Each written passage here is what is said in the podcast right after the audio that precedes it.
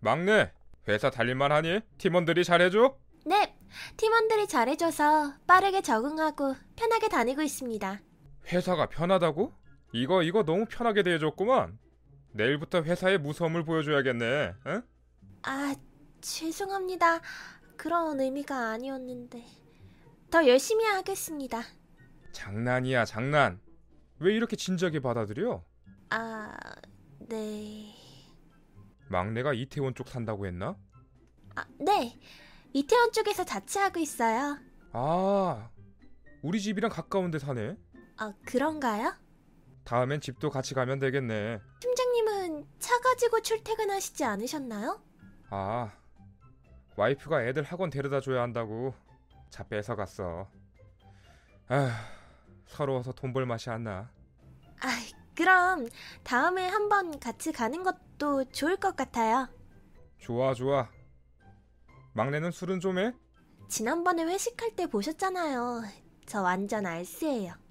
아 맞다 맞다. 그때 진상 부렸었지? 네, 죄송했습니다. 괜찮아. 다음에 내가 술 가르쳐 줘야겠네. 와인 좋아해? 와인이요? 와인은 잘 몰라요. 전 맥주만... 아직 어린애구만. 응? 내가 좋은 와인바 알고 있거든. 다음에 데려가 줄게. 오, 감사합니다. 그래 그래. 막내, 오늘 왜 혼자 갔어? 아, 오늘 친구랑 약속 있어서 친구 만나러 왔어요.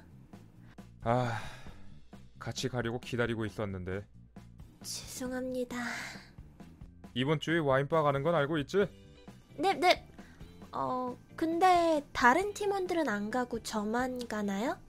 그게 좋지. 사람 많으면 정신 없기만 하고 조용하게 마시고 오자. 네, 알겠습니다.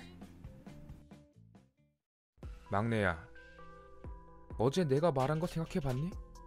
팀장님, 이건 좀 아닌 것 같아요. 뭐가 아니야? 팀장님은 결혼도 하셨고 아이들도 있으시잖아요. 그런데 저랑 사귀자고 하는 건 아니잖아요. 그게 뭐가 문제야? 뭐가 문제라뇨?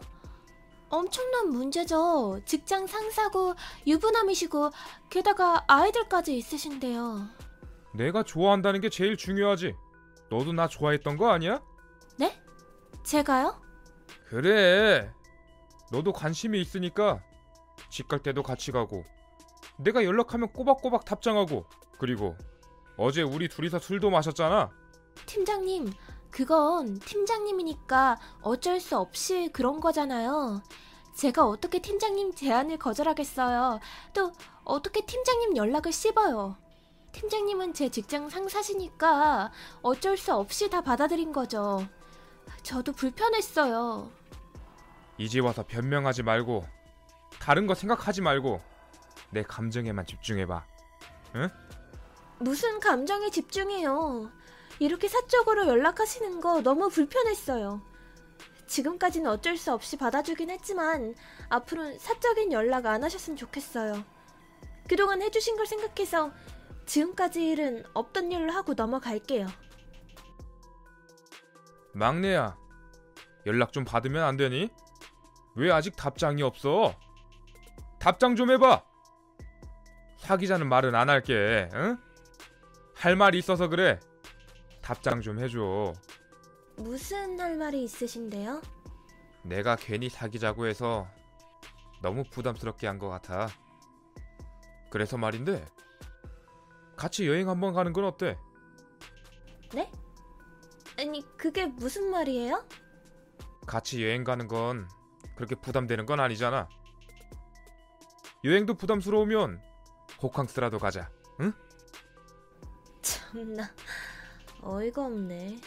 그게 말이라고 하는 건가? 제정신이니? 갑자기 왜 반말을 해? 나 너 직장 상사야? 응? 상사가 상사처럼 행동해야 상사 대우를 해주지. 쓰레기 같은 게 상사 대우를 바래? 갑자기 왜 그래?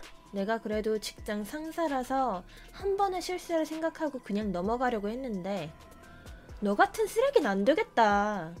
지금까지 너가 나한테 보낸 카톡 다 캡처해서 회사 윗선에 다 보고할 거고 네 불쌍한 와이프한테도 보낼 거야.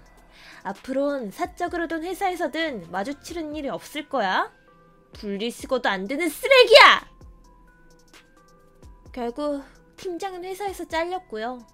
더 충격적인 건 저한테만 그런 게 아니라 다른 여사원들한테도 이런 식으로 했다고 하더라고요.